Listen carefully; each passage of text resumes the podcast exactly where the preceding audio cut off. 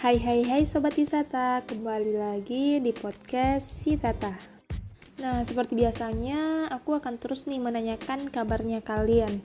Jadi, gimana kabarnya? Semoga semuanya tetap dalam keadaan sehat-sehat terus ya teman-teman.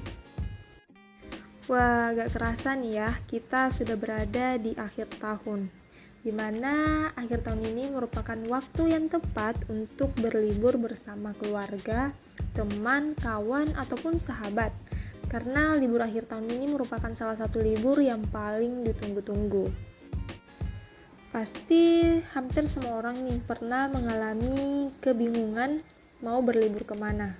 Karena Dijamin libur akhir tahun akan banyak sekali wisatawan yang mengunjungi suatu tempat wisata yang populer atau mainstream, sehingga kita kurang bisa menikmati tempat wisata yang kita datangi karena sering berakhir dengan lautan orang. Maka dari itu, aku mau nih merekomendasikan tempat wisata anti mainstream yang teman-teman bisa kunjungi. Jadi tempat wisata tren 2021 anti mainstream berikut ini bisa menjadi inspirasi bagi teman-teman yang memiliki agenda untuk berlibur. Setelah di tahun 2020 di rumah aja, di tahun 2021 ini sudah saatnya teman-teman kembali mengeksplorasi berbagai tempat di Indonesia. Tentunya dengan tetap menerapkan protokol kesehatan.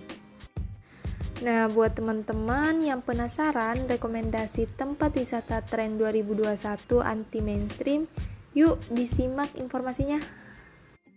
Nah, tempat wisata anti mainstream yang pertama adalah air terjun Laguna yang terletak di Kota Bau-Bau, Provinsi Sulawesi Tenggara.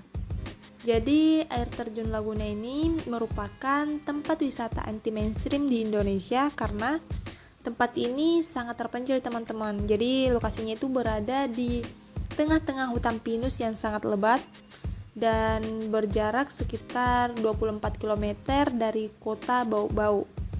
Dan tempat ini belum banyak orang yang tahu, jadi belum banyak orang yang datang ke sini.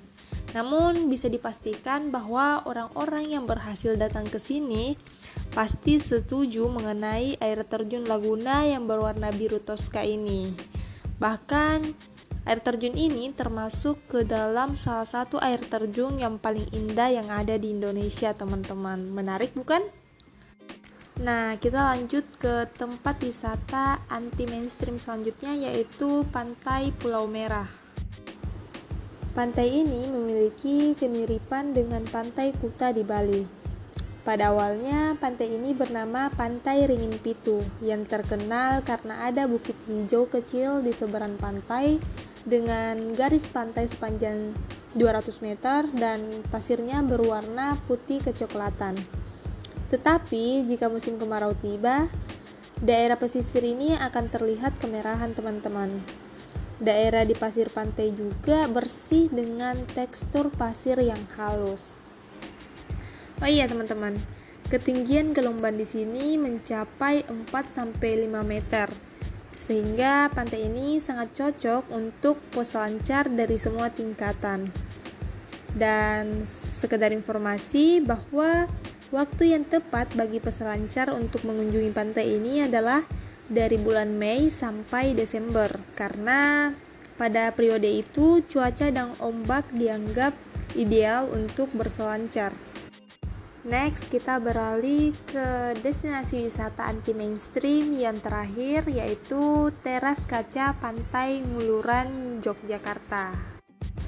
Next, kita beralih ke destinasi wisata anti mainstream yang terakhir yaitu Teras Kaca Pantai Nguluran, Yogyakarta.